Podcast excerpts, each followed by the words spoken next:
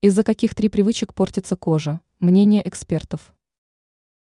Редкий человек может похвастаться идеальным состоянием кожи, однако мало кто знает о том, что оно во многом будет зависеть от наших привычек. Наиболее выраженный негативный эффект наблюдается при курении и употреблении алкоголя. Но это не весь перечень. Из-за каких привычек портится кожа? Увлечение сладким. Если вы не хотите всю жизнь бороться с прыщами и преждевременными морщинами, то нужно просто исключить из рациона сахар. Если сделать это слишком сложно, то нужно научиться себя ограничивать, считают эксперты.